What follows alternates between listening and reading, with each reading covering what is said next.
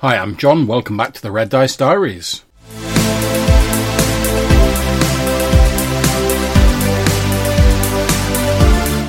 Now, as you can no doubt tell, I'm not joined by Hannah today. She's at work doing some extra hours, but I wanted to put out a quick episode, so I thought I'd take the opportunity to talk about some recent prep that I did for my Smoke and Snow Old School Essentials game.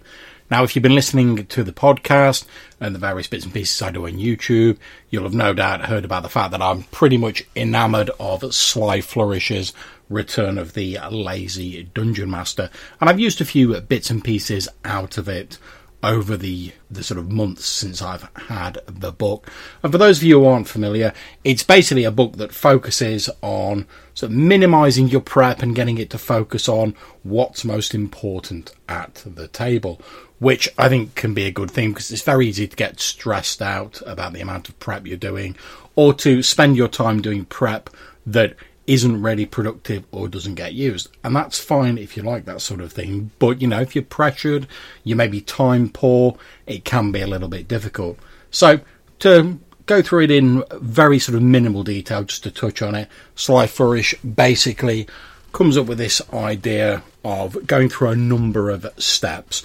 And those steps are review the characters, create a strong start, outline potential scenes, define secrets and clues, develop fantastic locations, and outline important NPCs. There's some other little bits and pieces in there, but in the mainstay, that's pretty much it. And he's made a template available on Notion, a note taking app, which I have downloaded and installed on my computer, and I've been using this template, and it just lays it all out. So, session 23, Village of the Leng Mystics, was one of the first sessions I've actually tried doing the full process for and just tried running per the book Return of the Lazy Dungeon Master. So we had our strong start where we're bringing a new player character in. Uh, my friend David joined the game and he wanted to play a rogue.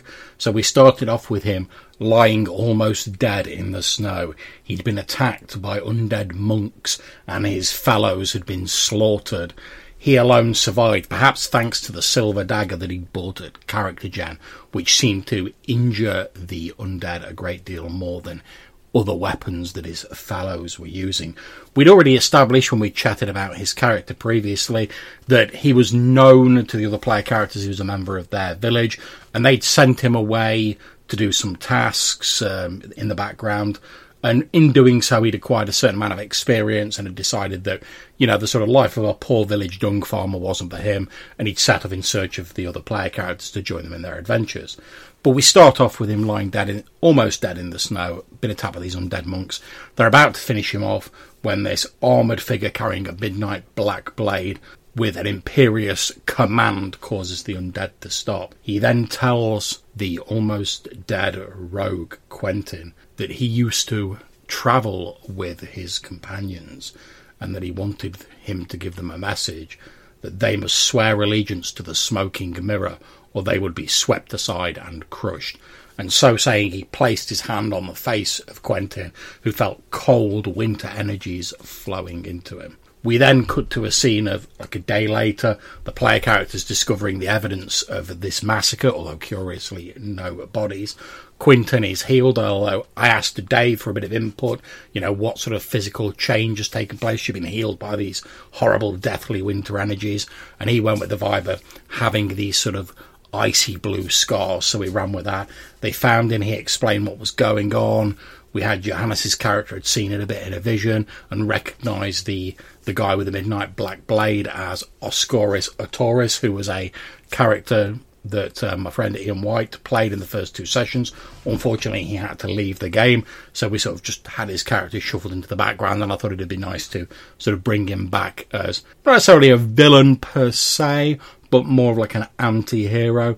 You know, they've got a bit of history with him rather than just like parachuting a bad guy in. So we did that. I hashed out a few scenes. I had some secrets and clues written down. They'd decided before the session that they were planning to travel to this village called Lang, populated by these halfling sized tribes people. And they discovered through their various adventures, the player characters, that apparently when the elder of the Lang is about to die, they do a sort of magical ritual where his successor takes on all the memories and the knowledge of the dying elder. And they've been doing this for hundreds of years, so effectively they have a long, unbroken source of information, which the player characters want to make use of because they're trying to find out more about the stuff that's going on in the background, about this supposedly imprisoned, chaotic deity called the Smoking Mirror, and various other things that occurred in the past. Now, one of my favourite things that is in the Return of the Lazy Dungeon Master is the emphasis on secrets and clues.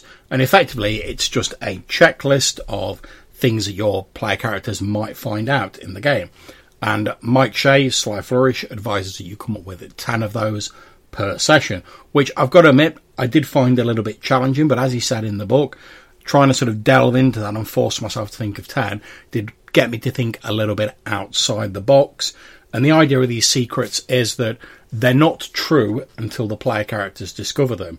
So I think out of about the out of about the sort of 10 or 12 that I came up with, they discovered all but two of them. So those are now fixed. They are true as far as it goes.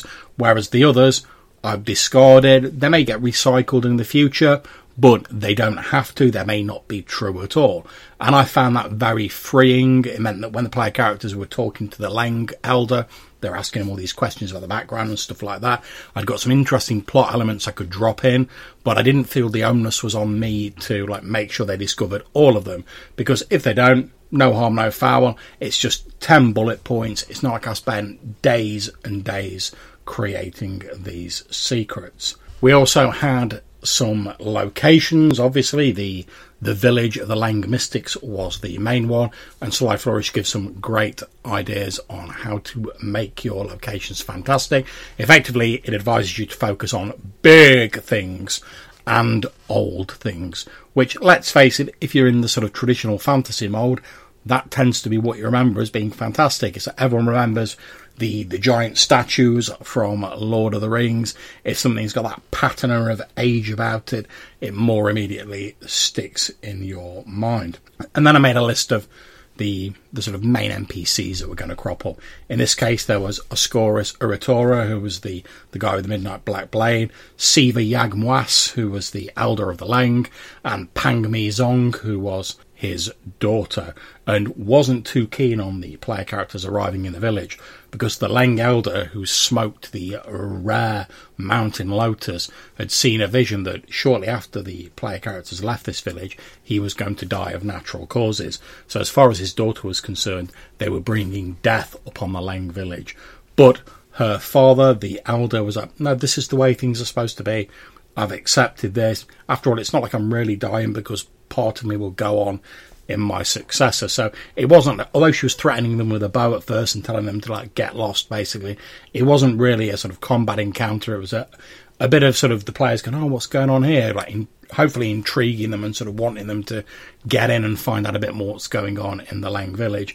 And also, it sort of gave the idea that although the elder's very calm and serene and at peace, his daughter is more fiery, she's more young, and Siva Yagmoas even made some reference about the young thinking that they can change fate with a weapon or with their own bare hands, whereas as an older man, he knew better. So, what did I think of this method of preparation for the game? Well, I certainly thought it had a lot of promise to the point where I'm going to use it for my next session, which is taking place next Friday, as and when this comes out. And I don't know whether I'm going to use it full time because you know, I do love that prep, and I have got a lot of stuff in my VTT which of choice, which is Foundry, which I wouldn't really be using if I was doing this method, but I'm sort of straddling the line between the two of them at the minute. You know, I'm still using the maps. I've still got stats for NPCs and stuff in the VTT, but the main sort of planning um, proportion of my sessions has now moved onto this Notion template, because it just helps me keep it all in one place. And I've always loved the bullet point idea because it's nice and simple. It forces me to focus on what's important and not sort of get too flowery with the descriptions or loads of box text and stuff like that. I want to focus on what's going to make an impact at the start of the game. What are the potentially interesting scenes? What cool is there for the player characters to find out? Who are they going to be dealing with? and that's grand as far as I'm concerned. So I'm a pretty big fan of this method of prep, I've got to say. I'm going to see how I get on with it in the future. I may keep using it, I might not. I don't know at the moment, but I'll make sure I let you guys know. Anyway, that's just a short episode to talk about what I'm doing with my games at the minute. I've recently cut down to just running a single game. I put my White Star game on hold just because my workload's increased and I've not really had the time to devote to running two games. So I'm now only running a Smoke and Snow OSE campaign one day every other week. So it's like every other Friday, basically. And that's giving me a little bit more time to prep and also meaning I'm not in so much of a rush all the time. So I'm really looking forward to the next session of OSE and trying out this uh, Lazy Dungeon Masters approach even more. Like I said, I'll keep you up to date. If you've got anything you'd like to say, maybe you'd like to feature in a future episode, you can get in touch with us a couple of different ways. You can either leave us a voicemail message using SpeakPipe or Anchor. There'll be a link in the description below, or you can send us an email to rddrpgpodcast at gmail.com. Until we see you next time, take care, stay safe, and whatever you're playing, have fun.